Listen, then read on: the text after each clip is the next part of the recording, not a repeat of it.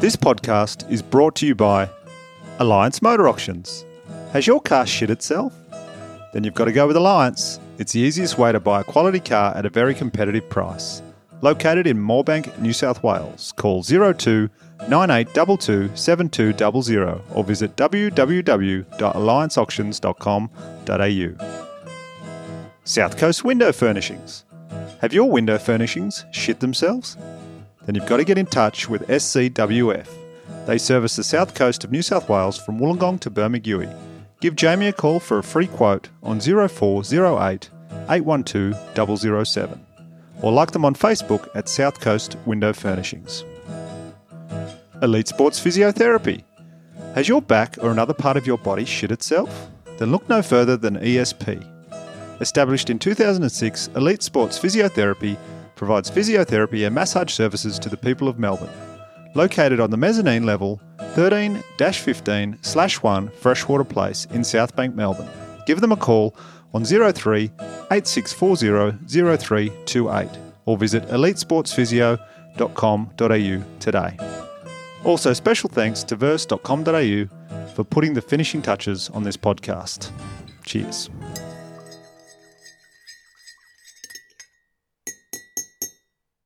G'day there. Thanks for listening. My guest this week is the suburban footballer himself, Tom Siegert. Tom's probably the busiest person I know. He's a husband, father to three boys. He does stand-up comedy.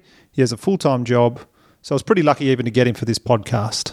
This is Taking It Easy with Daniel Connell.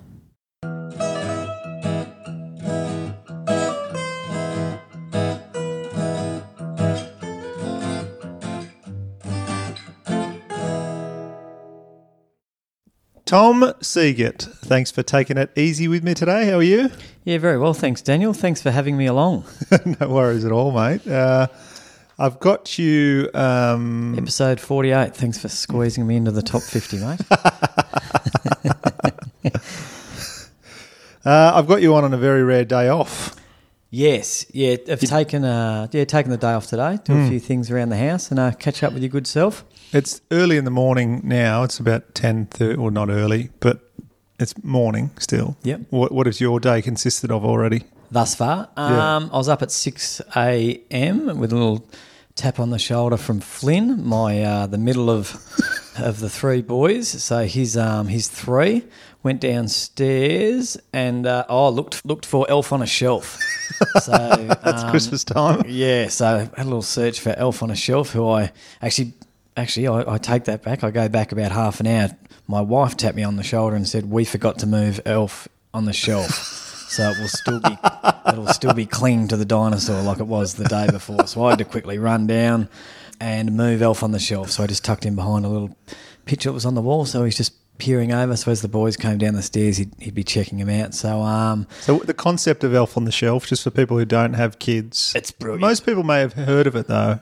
It's for the of December, isn't it? I hadn't. Yes, that's all of December. So I'm not sure if everyone else goes gets as deep as my wife does. But on the 1st of December, this little door appeared. I don't know where she got it from. It's like this little door that just sticks to the wall, and that's where the Elfie came into our house through this little door. And there was a note, and it just said, "Hello, Noah, Flynn, and Harry. I'm going to be keeping an eye on you throughout December. Every night I'm going to head back to the North Pole and tell Santa what you've been up to." Oh, so he goes back every night. He goes back every night. So he's a busy guy. And he looks surprisingly fresh when he turns up every morning, considering the travel, his nightmare schedule. So every morning, and he's in a different spot. So the boys have got to find him every morning, and he just keeps an eye on, and it's very funny, like, because you really do have it over them for throughout December. So if they do anything wrong, it's just, whereas the other 11 months of the year, it's like, "No, mate, don't do that," and it's just like, well, what are you going to do about it? Whereas in December, it's like, Noah, I think Elfie's watching, and they'll just look up at Elfie like he's a rat. And a couple of times it'll be without even us mentioning it. You'll just see them, just mess, and they'll do something silly, as they do many times throughout the day, and you'll just see them, just out just out one corner of their eye, see what old Elfie's thinking. Have you thought about doing it 12 months of the year? Yeah, well, no, but it could definitely work. It definitely works. So, yeah, Elfie is a great idea. Yeah. So any parents listening, get one. It's worth it. Without a doubt, yeah. I thought it was... unless your kids are left home, probably. Yeah, I'm sure you could... No, yeah, actually, that's probably a bit old. Yeah, you're right, Daniel. So, yeah, so we looked for Elf on the Shelf and then got him ready for school and then went for a quick run and then to catch up with the great man, Daniel Connell. You're one of the busiest people I know. You're a husband, father of three boys, just mentioned, yes. Stand-up comedian. You've got a full-time job yes. as well. You do work for your local footy club. Now yes, you've kind of stopped playing a little bit. You still play the odd game. Still play the odd game, yep. So it's actually a miracle I've got you here for an hour for the podcast. It is, yeah. You're very, very lucky to have me here today, Daniel. You grew up in Allen's Flat, Victoria, Australia. Beautiful Allen's Flat. For those who don't know where Allen's Flat is, it's about probably 20 minutes from Yackandandah. And for those who don't know where Yackandandah is, it's about 20 minutes from Wodonga. On the border of New South Wales and Australia. Where the mountains meet the Murray. New South Wales and Victoria, sorry. What did you say? New South Wales and Australia. New South Wales and Victoria. The Murray. The Murray, yeah. So Albury Wodonga divided by the Murray. What a beautiful place to grow up. Oh, beautiful. So I went to school. Yeah, we lived on 40 acres. Mm-hmm. So I guess just a hobby farm, a few cows, a few sheep, dogs. Had a kangaroo for a little while. Until the authorities found out about that. No, seriously, we found one on the side of the road many moons ago. Alive? Yeah, and sort of looked after it. And, yeah, but authorities came and took that off us. You can't just have a pet kangaroo. I thought, geez, if you're going to get away with it, you'd get away with it. Somebody snitched there. Like, how do they find out on a 40? Oh, we would have probably told everyone, yeah. Including the authorities. Probably because you were taking it to school, probably gave it a bit of a dead giveaway. Yeah, so I went to Allen's Flat Primary, which had under 30 kids at any. I don't think it ever went above 30, so it was always around the 28, 27. There's only one other kid in my grade. How many teachers? Just two. So, so there was like prep 1, 2, 3, and then there was another room was 4, 5, 6. So fair bit going on. Yeah. Did you get into a bit of mischief growing up out that way? No, I think I was a pretty good kid then. When I was grade 5, because my sisters were doing VCE or whatever it was called back then. So we moved to Wodonga. And the Big Smoke. The Big Smoke, yeah. So that was, so probably 30-odd thousand in Wodonga, and that's where I probably did get in a little bit of strife. What sort of stuff were you getting up to? Oh, early days before we were drinking. So like 10? Yeah, 10, yeah, 12. Yeah. So I probably had our first drink. We're probably fairly young, like 14 or so, 15. But before that, did a lot of egging and but your basic country vandalism, which is hilarious to a 13-year-old boy sneak. He used to do a lot of knick-knocking and was it roof rocking? Roof rocking, get a fistful of stones and just in the middle of the night because we'd all sneak out and meet down in a park and you get a fistful of little rocks, gravel rocks and chuck them up on just random people's roofs. And then you just it's in the name, isn't it? Roof rocking. Yeah, roof rocking. Looking back, it would have been absolutely terrifying if you're just sitting at home and all of a sudden...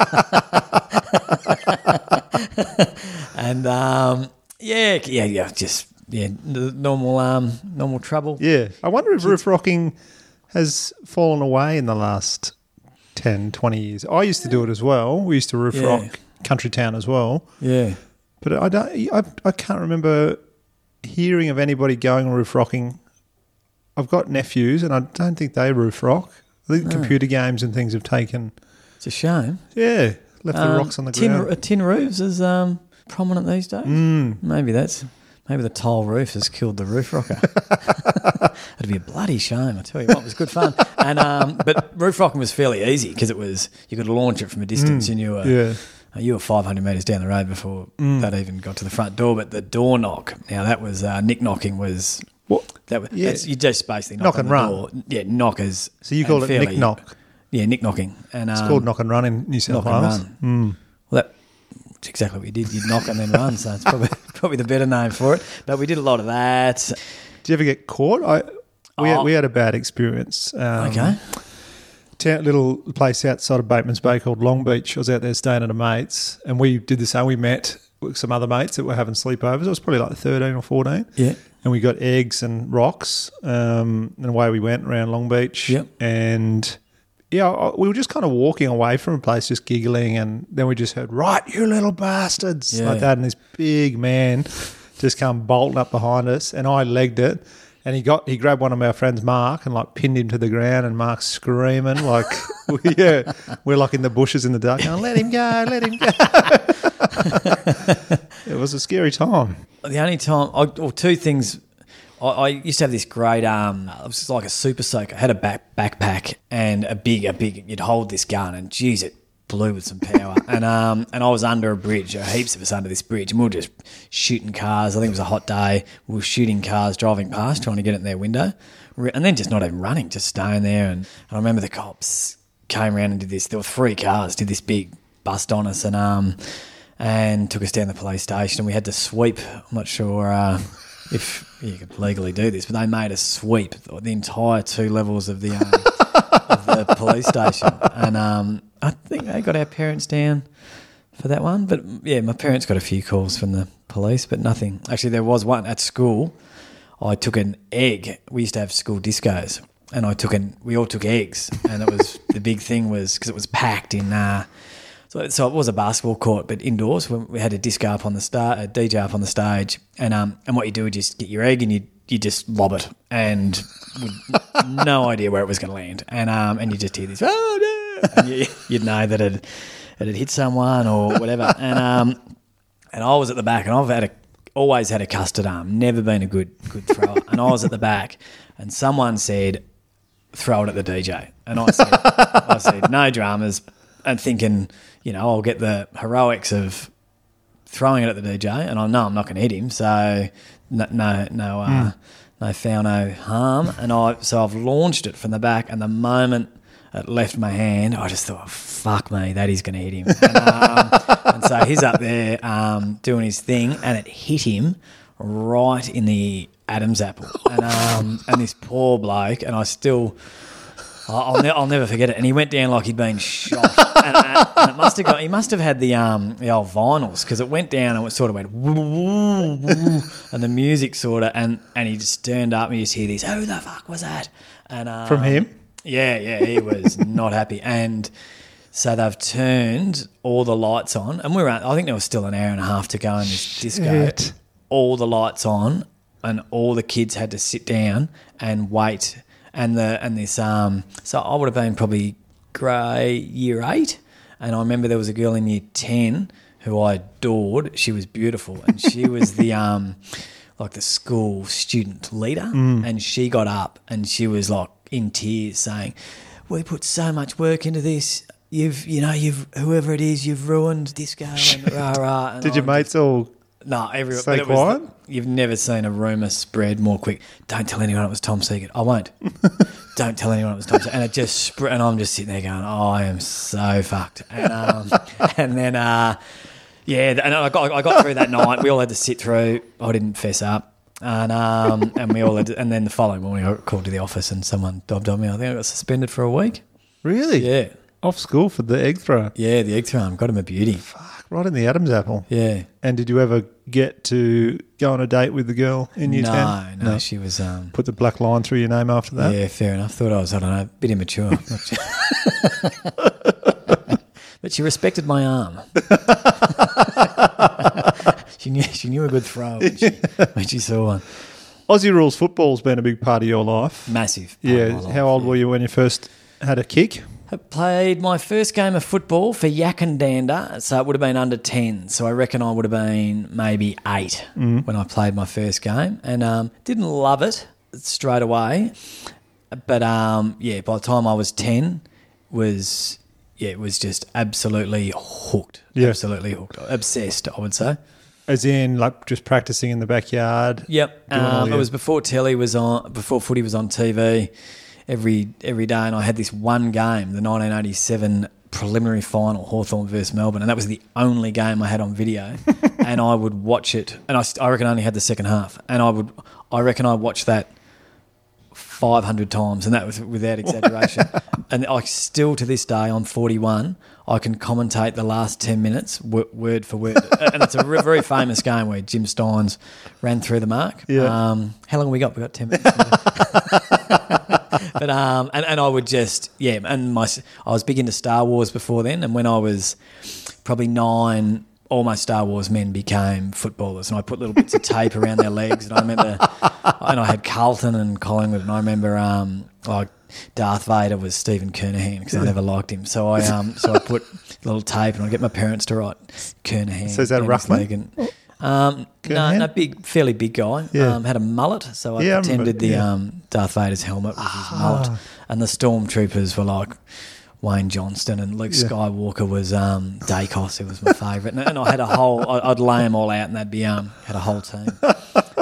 It was good. So loved my footy. But funnily enough, the under-12s, under-10s grand final in Yackandandah, we used to play every second week in under-10s. But we won the preliminary final to make it to the grand final. And I remember 2 weeks later we're going to be playing in the grand final. And I remember it was the morning of the grand final, and I had all my gear on, and I was ready to head to the grand final. And I just heard my dad in the kitchen just go, "Oh fuck! How are we going to tell him?" And and I was like, "Well, what's Mum, Dad, what's going on?" And they sat me down. They said, "Tom, we're really sorry," because we didn't live in Yak, so I didn't know any of the other players on the team. I didn't see them at school or anything like that. They sat me down and said, "Tom, we're so sorry. The grand final was a week after the prelim, and so it was actually last week. So you missed the grand final." How does that happen? Well, How did your parents not know? Well, these days, it'd be social media and it'd be so easy, but back then it was just a bit of paper you stuck on the fridge But no one on your team was like, "Where's on the day?" Sadly not. Look, it was fairly riff-raff sort of under-10s. Oh, that's heartbreaking. Heartbreaking. And I remember, that's the age, like 8, 10, so that's the age where you are so passionate about whatever your sport is. I literally bawled my eyes out for hours. And my mum sat me down and said, "Tom, you're 9 years old, you're going to get a chance. You're playing lots more grand finals for the rest of your life." And I played football for nearly another 30 years and never played in a grand final. Fuck. Man. Yeah, no, so that was that's awful. I see where all that anger came from, and that DJ copped it in the neck with an egg a couple of years later. Yeah, horrible. So, so sadly that was wasn't to be. So you were pretty handy going through the ages as you got older? Oh, better than handy, mate. Better than handy. No. Look, I was one of that. I was a good, pretty good junior. So I won like league BNFs in under 12s and that sort of thing, and then was probably pretty good 13s and 14s. Was AFL draft ever in your periphery? No, not at all. Not at all. Was there kids in your area that did go to? Yeah, a few of my really good mates got drafted. Daniel Bradshaw, who went on to play. So he was on my team growing up through 13s, 14s, 15s, 16s, 18s. Mm-hmm. He played a lot of games with Brisbane. Luke True played in his team. He got drafted. Yeah, there were a lot of people getting drafted around our group, but I was very small and probably shit scared of the contested footy. And in that, when I was 17, when people were getting drafted, I was just into my drinking, and the wheels had certainly fallen off. But then I got a bit, probably improved again when I was 22, when I moved down to Melbourne, got back into it. There was a few years there I was probably drinking a fair bit too much. How'd your high schooling go toward when you were 17, 18? You were in Wodonga at this stage? Yeah, so I moved to Wodonga. So I went to high school at Wodonga High, and was never a very good student. Never really enjoyed. Actually, I enjoyed school, but didn't enjoy the class as much. Had a great social life. So, but I managed to get through. Didn't fail. So I got to year 11, and then had an opportunity to do an AFS, which stands for American Field Services exchange program, where I was going to go to Canada, and I was going to graduate. Sorry, what's the what's it called? American Field Services. And it was something to, it started in America, and it was something to do with peace in the world, and and it was to do with the I think the ambulance or the. I got no fucking idea what it is, to be honest, mate. But it was called AFS, and so it was a exchange program. So I went to Canada and was meant to graduate from my year 12 in Canada, in a town called Bedford, which is about probably 45 minutes from the capital of Nova Scotia, which is well off the beaten track. So you're about 16, 17? 17. When I went there, turned 18 there. Is that a bit daunting for a... boy from the country? It was, and it was probably right towards the end of I think if you did it now, it would be a completely different experience. So I can just jump on Facebook and find out what everyone's doing. We were literally cut off. So I was only allowed to call my parents on the phone once a month, and so that was the only time. You were only allowed to? Yeah. They encouraged it to be a complete cut off. Oh. Sounds a little bit culty or something. Yeah.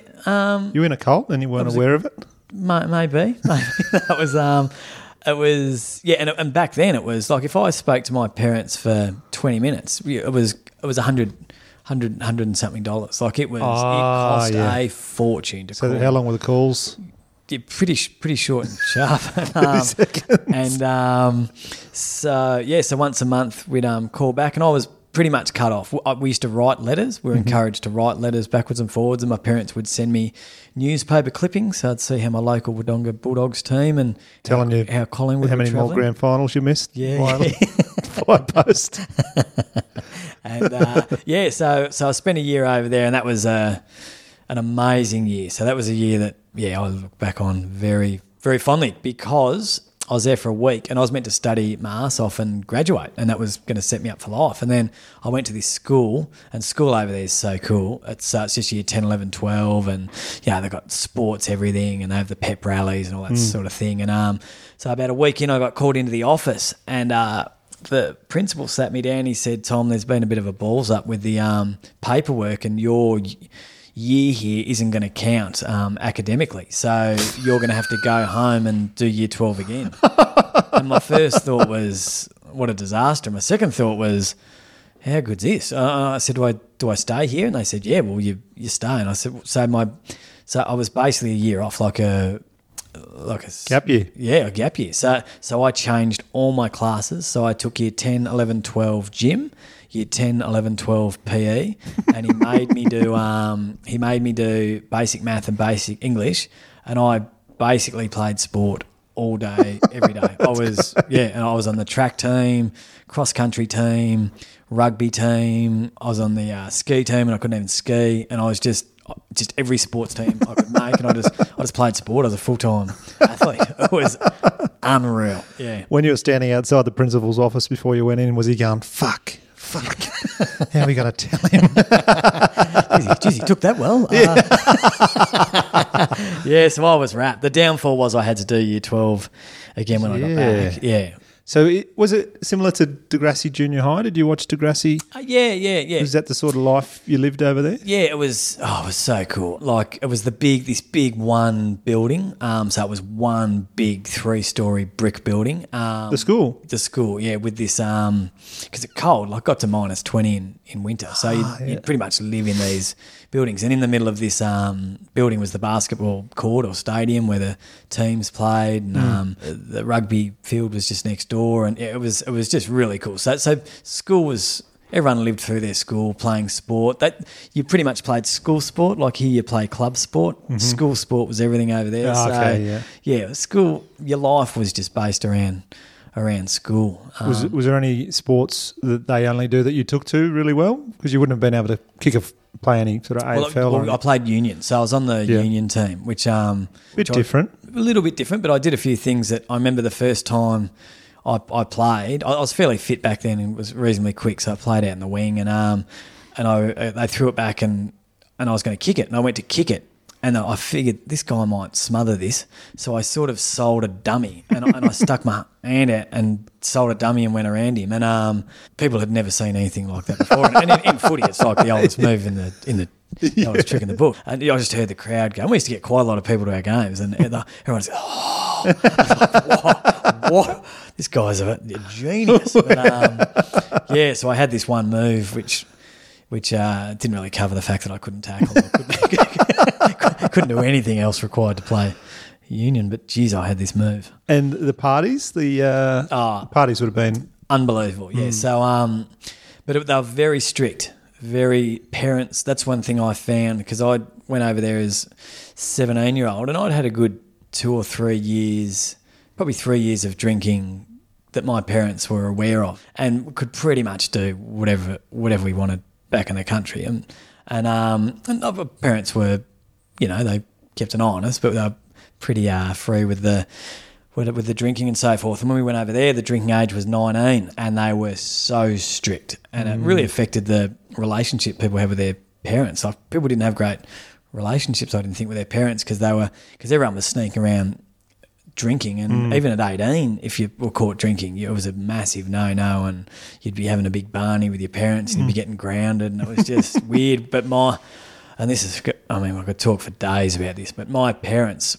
over there, and I assume they'll never listen to this, but I was the last. They'd had an exchange student, I think it was like 9 years in a row. So I'm sure 9 years ago they were really into it, wanted to have an exchange student, and they were going to spend time with them. And by the time it got to me, I was the very last exchange student they had.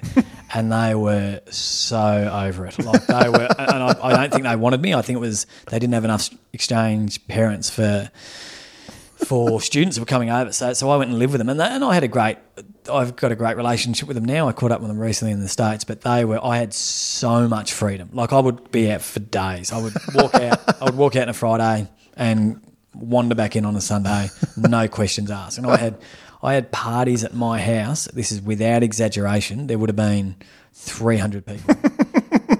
and they would, you literally could not have fit another person into these. This three-story house. It was amazing, yeah. We used to be out quite a bit. Yeah. Yeah. It was a good year. It was a wake-up call when I came back. You're listening to Taking It Easy with Daniel Connell.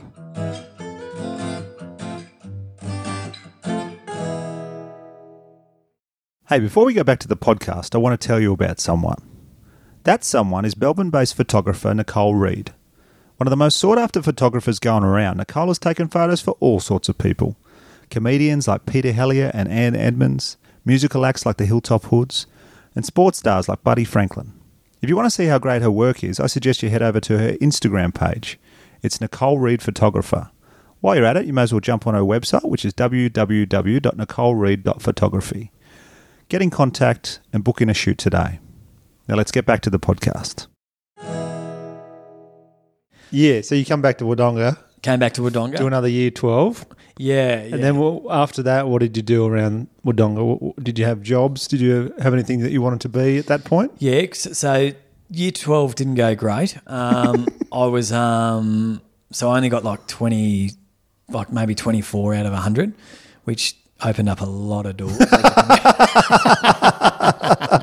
So that's 24 out of 100 in, what do you call that? In the truest form. Like, that was, you know, nowadays it may be, oh, that's something. So it's called VCE? Is that what it is? I think it was VCE back then, yeah. I'm surprised I got that. Like, I didn't go to class. It wasn't great.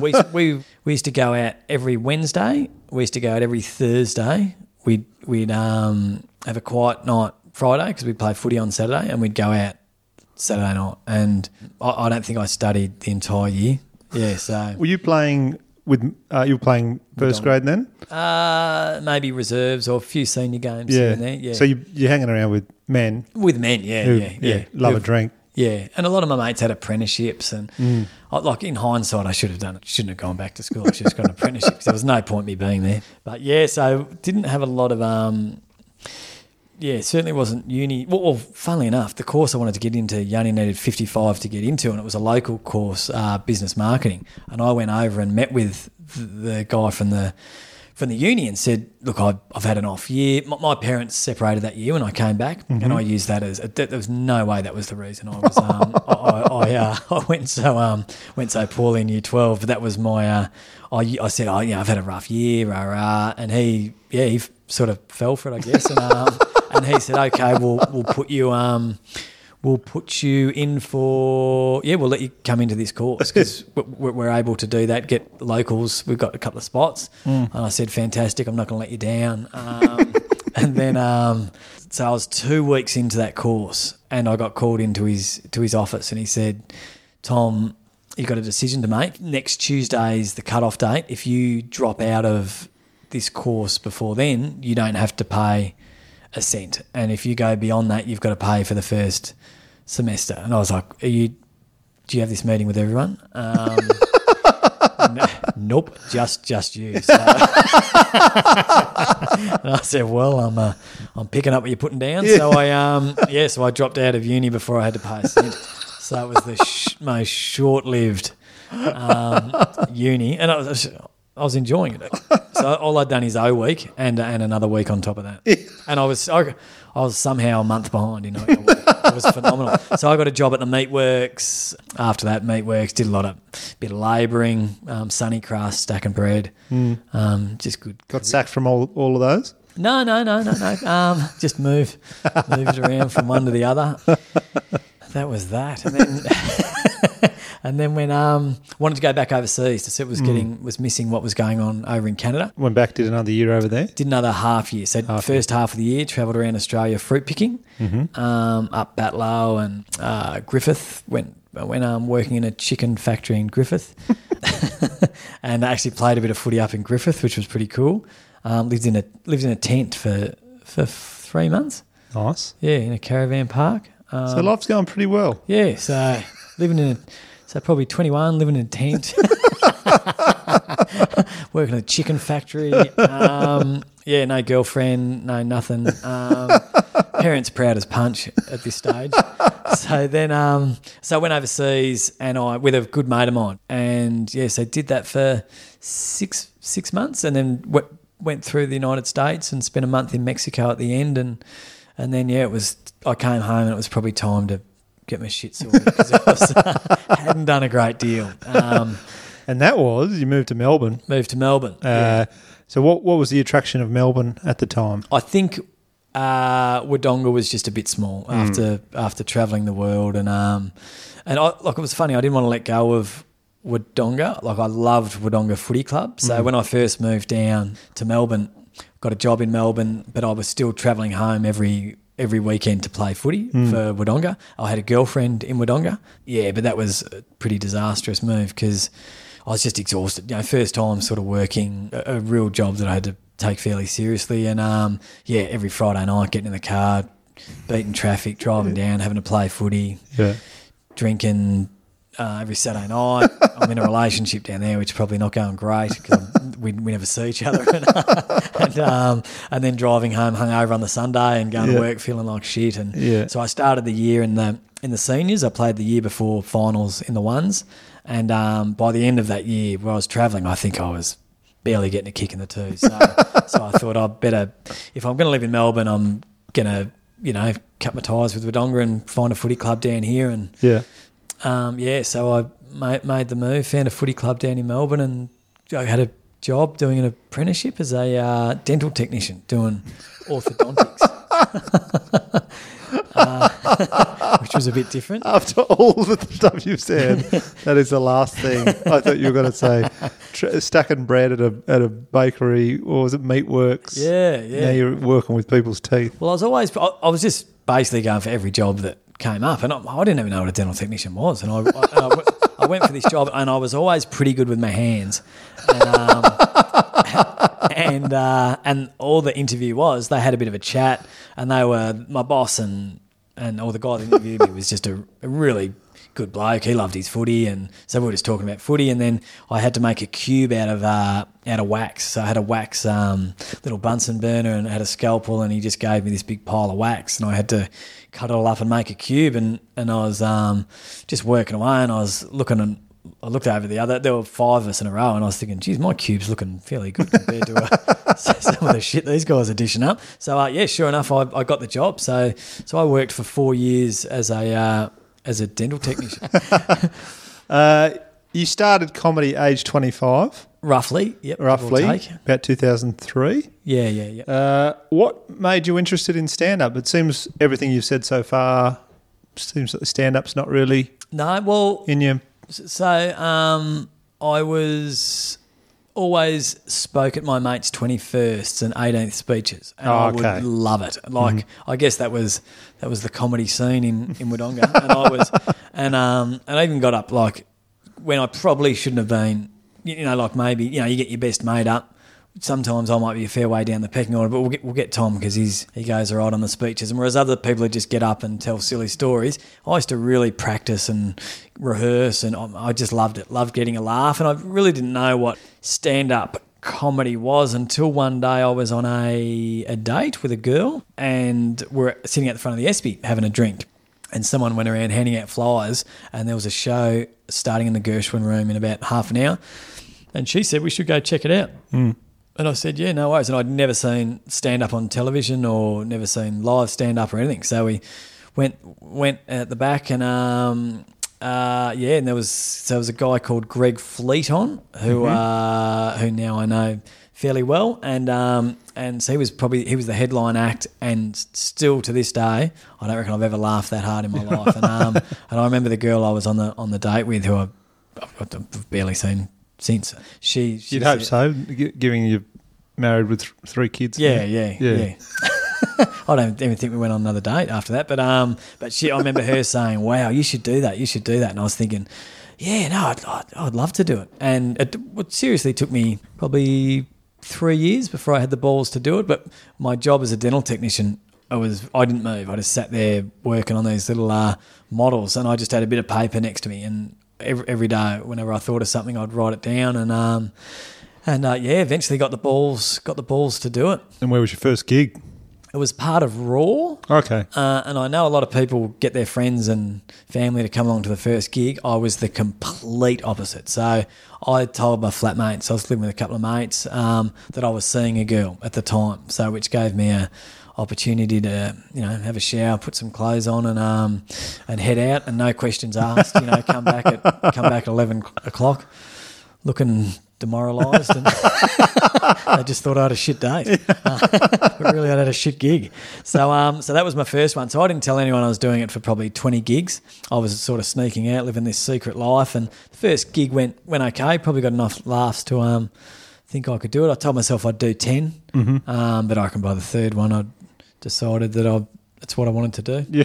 Yeah. Did you wore a tracksuit, didn't you, as well when you started? For a while, so I probably went a couple of years without the tracksuit, and then I bought, I don't know, like looking back, I don't know what I was doing, but I had this skin tight females Adidas tracksuit that I used to wear, and I was like this character when there was this brown tracksuit with gold and Adidas stripes, and I used to just come out in the tracksuit, and I was very deadpan. Mm. And, and then one day, whenever if I didn't have it, I'd stress out. I was like, I can't work without my tracksuit. And one day I went to my car, and someone had smashed the window and taken my bag with the tracksuit. And I was like, oh, fuck it, that's probably a good sign to move on. And Do you think it was another mate, a comedian or someone?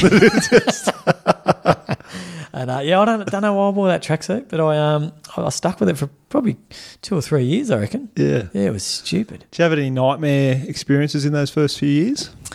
Yeah, so I started about the same time as Troy Kinney, Dave Thornton, and Monty Franklin. So we used to do a lot together, and we put together this group called Ear Candy, where we used to go around and we used to just sell ourselves to footy clubs. And we did a gig at a footy club, which will remain nameless because I've since been back there and they're lovely people. But for a little while there, I thought they were a fair old pack of cocks because they said it was going to be this great night. They were going to fill the room, 200-odd people. They had a band on after us, and we got there, and there must have been 20 people max in this room that would have could have held 300, and that was just a bad vibe. You got the feeling that they were looking for an out, looking for a way not to pay us. And what were they going to pay? Well, we were actually booked through a agency, and I think we were getting maybe $200 each, which we were. I mean, that just blew our minds. I mean, nowadays you look back and we were clearly getting ripped off. But to get four comedians for what we thought was $800 and putting on a full night's entertainment. Anyway, the gig. As you can imagine, it went terribly because there was no one there to even laugh. And Dave Thornton got up last, and someone just yelled out, and he was going badly as we all had before him. And he was the last one. We just had to get through Dave, and we were out of there. And this bloke just yelled out about 3 minutes in, "You're a cockhead" or something like that. And Dave just said, "All right, thanks for having us. Have a good night," and walked off. And as we walked off, these two giant blokes were just standing backstage, just what the fuck was that? You know, I can't believe we're paying for this shit. And you could tell they were trying to get out of paying for it because the night had actually obviously done it. They've done their nuts on this function, and and they were getting. And I'd been talking to them, and I've sort of had the footy angle, so I'd been chatting with them, and I was like, "Oh, yeah, guys, I'll settle down." And I remember Troy was a bit fiery, and it was pretty bad. And then they said, "I can't believe," and I can't remember the exact amount, but it was something like, "I can't believe we're paying $2,500 for this shit." And and we just said, what? And as it turns out, this agency that had booked us had taken two-thirds of the money. So that sort of got us from getting our heads punched in. But as we walked out, so these two guys... So you said we're only getting... we were like, well, just so you know, we're... Not that happy about that either because we're only getting a couple of $100 each. So we've so these two guys were backstage, were cool, so they were cool with us sort of, and they were going to take it up with the company. And anyway, so as we've walked out, there were the other 20 people were outside wanting to kill us, and they didn't know about this money situation, and they pretty much formed this walk of shame as we had to walk through them all, and they sort of just walked with us to the car, and we just go, "Oh shit!" So we've got in the car, and just laid a big patch in there. Got about 100 metres down the road. Fuck it! Yeah. And Aaron just talked about it the whole way home. Obviously, and I'll put that there. There's been a few horrific incidents, but that was up there, isn't it? Definitely the closest to getting punched up. Around the same time you started stand-up, you started a job with a company called Sandalford Hardware. Correct. And you're still with them today. Still with them today. So 16 years. I was having 16 years later. 17 years. Did you think you'd lasted a job for that long?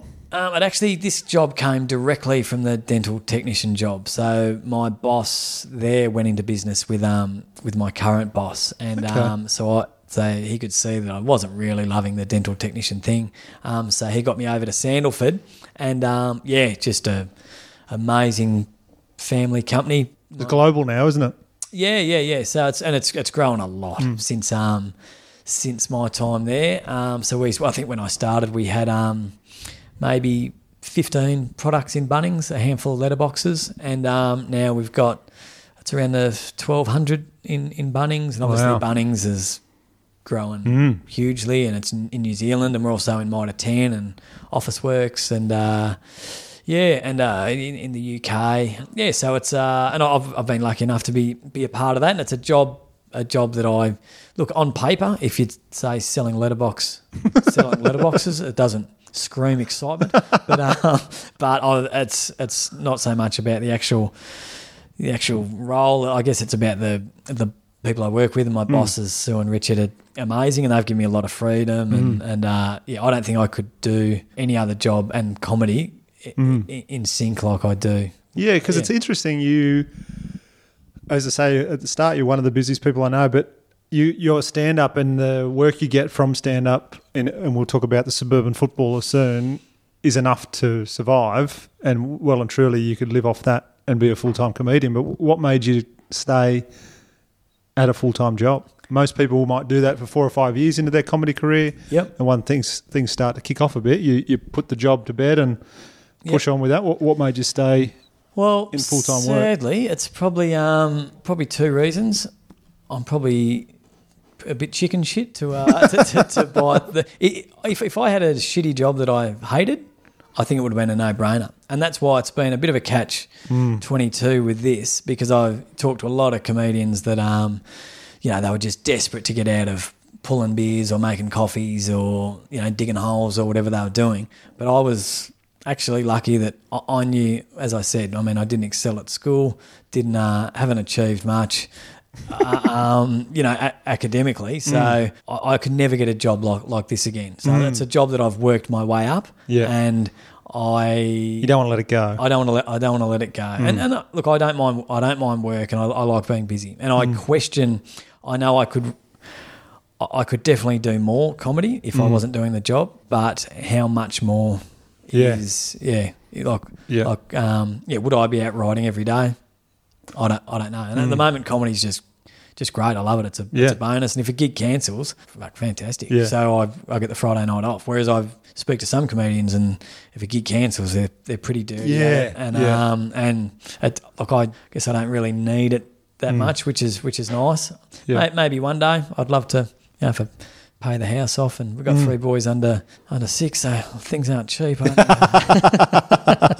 Well, if they're like me, I won't be paying for university fees anyways.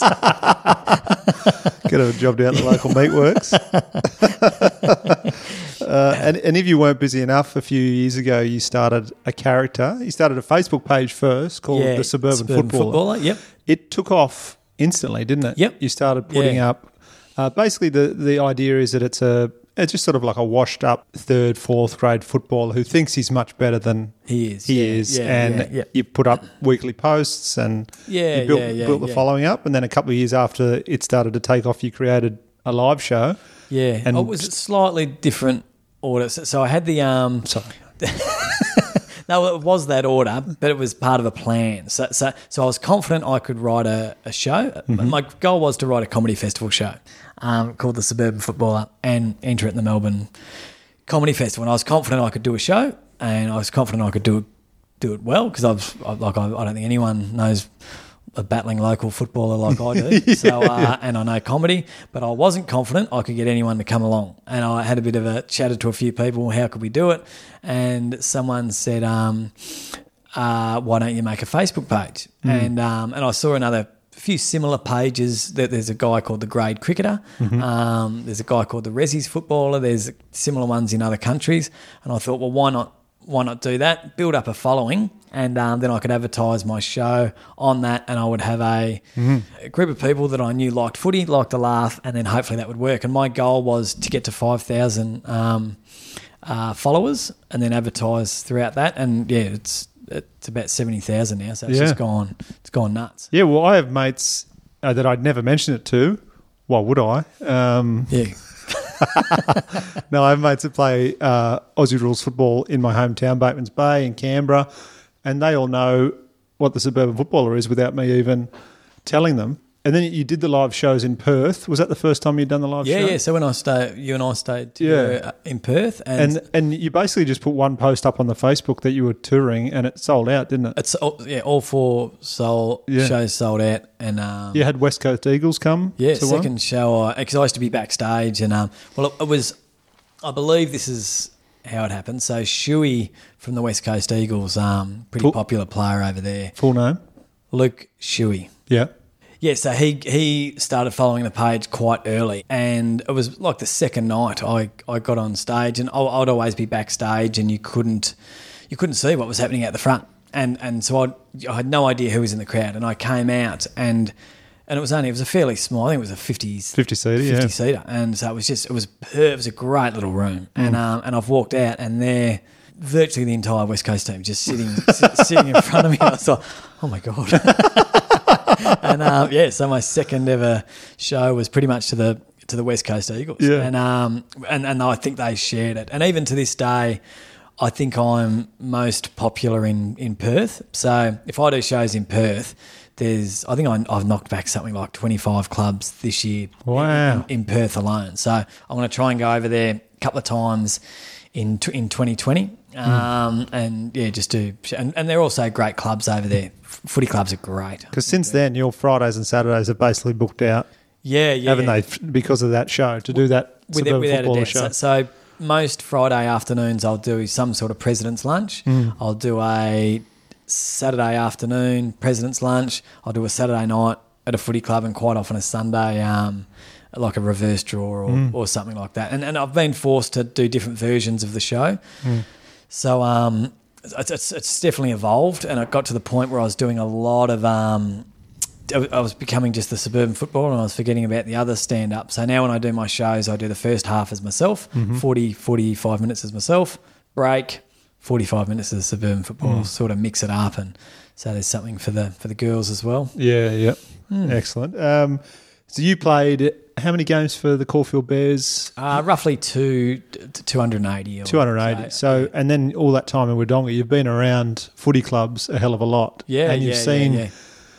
As I say, this footballer, you know, there's this washed-up sort of guy. Was there anyone in particular you based it on one person, or was it just a combination of lots of different guys you'd met over the years? There was a game. The show was based on a game that we had to win.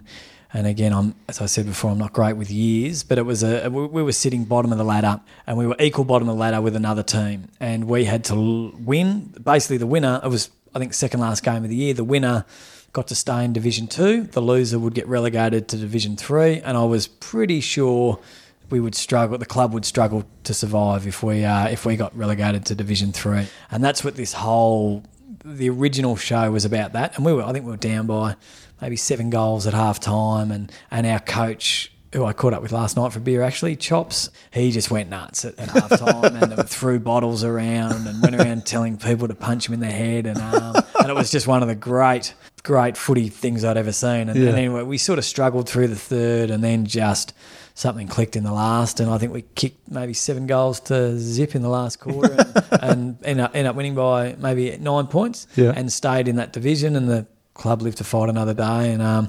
And so a lot of it's based on that, and another couple of speeches based around an old coach had at Wodonga, Darren Denneman. He was a wordsmith, and he now works for the AFL, and he would talk about it.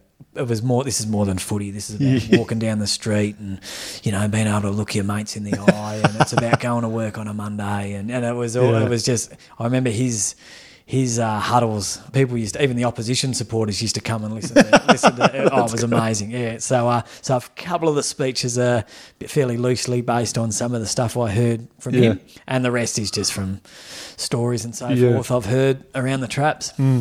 And the show itself is it has a bit of everything. It's kind of like you're in the sheds. Yep. It's basically that the crowd is the players, aren't at the start, yeah. So it starts, the you crowd go through your nicknames, the players, and it's pre-game, and I come out in all my gear, my helmet, my mouth guard, and I play Eye of the Tiger, and I do the warm-up, and then I just start, I've got my magnet board, and I run through the team, and clearly we're fucked. We haven't won a game, and we need to win, or we're going to get relegated. So a couple of the nicknames are very funny. Yeah, well, the nicknames, that's the part that's constantly evolving because, people come and tell me new nicknames. More nicknames. What's the best couple you've come across? I like a guy they called Bondi after Bondi Beach because he wasn't manly. There's a guy who was a full forward in the reserves, and he was terrible. He played the whole year in the reserves at full forward and kicked 1 goal for the whole year. But because the club was so shit, they had no choice but to play him. And his name was Big W because he was just a shit target. Which is, and that's a fairly new one. That's a great part about the show. It's constantly people are coming up, and whereas I know after you do a gig, you see someone walk up and go, "Oh, you might like this one." And you're just like, "Oh, here God," and you just sit through. And I doubt if anyone's ever used anything. Whereas with a suburban footballer, although 90% of it's shit, you do hear some great, and I like listening to those stories. Yeah. So I hear stuff, and sometimes a few little nuggets. Yeah, put a bit of mayo on it, and she's in the show. One great thing you've been able to do as a result of the suburban footballer character is this year, 2019, you are a big fan of Collingwood Magpies. Yes. And you were asked to go in and perform the suburban footballer. Yes. Just to the players. Yep. In the sheds at their training ground. Yep. No one else, no other. The couple of our coaches, officials, but just the playing group, and it was pretty cool because so I met Steele Sidebottom at a gig, and we got chatting, and he said, "Oh mate, I'll get you down to the club, rah, rah." And they have a guest speaker every week. The club has a guest speaker, and I didn't want to just do my normal show. I'd actually done the Richmond Footy Club a few weeks before, and that went really well. I went in with I actually wore Richmond gear, and I came in saying, "I've got an announcement. Dimmer's been sacked, and I'm taking over as coach for the finals, because Dimmer's lovey-dovey styles. You know, it's okay and home and away. It's not going to hold water in September." Rah, rah, rah. And so, still side bottom, he gave me a heap of dirt on all the players, and. It was dirt. It was, so I won't repeat any of it here, but it was very, very good stuff. And he's a ripping bloke. Yeah, so I came out and I announced that Buckley was getting sacked and I was taking over as coach. And and I knew all the players. So it was so yeah, I just went through the team and the team I was going to run out with in the first final, and it was pretty amazing. And funnily enough, that night it was just the way it worked out. So I did that, and it was just an amazing experience. And I was on cloud nine, and I had to go back to work for a couple of hours, and then from there I went straight home, had a shower, and went straight back to the Collingwood Footy Club, and did my show for the Collingwood Past Players Night, which was literally every player I'd ever grew up loving. So all the players you turned Star Wars figurines into, all of them were there. Yeah. All of them were there. Yeah, and it was probably, I think there were 300 Collingwood Past players. Was Daicos there, Peter Daicos? Funnily enough, Daicos was one that wasn't there. Oh, no. But I love Daicos. I've got to know him reasonably well. Done a few gigs with him, and I hung a lot of shit on Daicos while I was up there. And everyone, because apparently it's pretty rare to get him to the functions, and so I brought that up. And did you tell him? Have you ever told him that you turned Luke Skywalker into him? Yeah, no, I've told him that. And I used to have a Peter Daicos. There was a footy that he bought out, and it came with a VHS, and it had all these little marks on it telling you how to kick it and where to kick it to do all the different kicks, and I had one of them up there, and I was, because he never centered it, he always had a shot, and I was like, "Where's the bit? Where do you fucking center it? Where's it?" And I was looking at saying that basically he was a hog, and that footy was the biggest rip off. More people lost money on that in the 80s than Pyramid.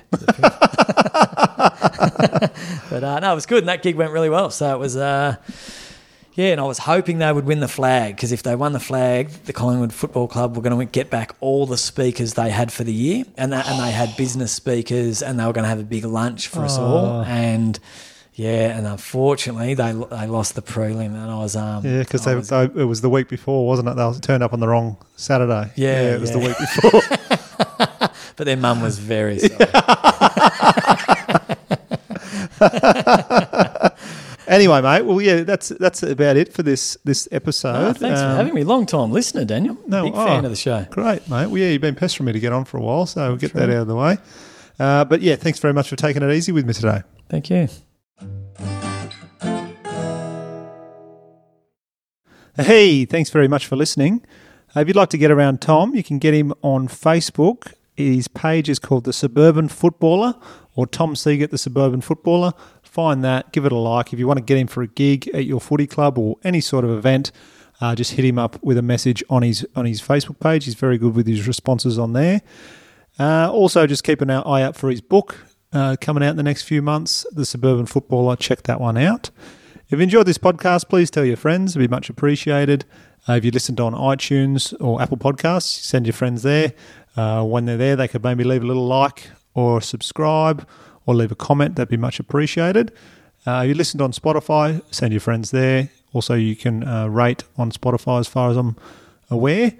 You can also listen on my website, danielconnell.com.au. Under the podcast section, there's another 40-odd other episodes you can catch up on. While you're on the website, may as well check out my gigs page. I've got my new show, Cheers Big Ears, is coming to all the festivals in Australia in 2020. If you're in a liking mood, you can also check out my Instagram, Facebook page, Daniel Connell Comedy. Give them a like as well. Be much appreciated. That is about all. I've got a couple more episodes to go for this year, but that is it. Thanks very much, and take it easy.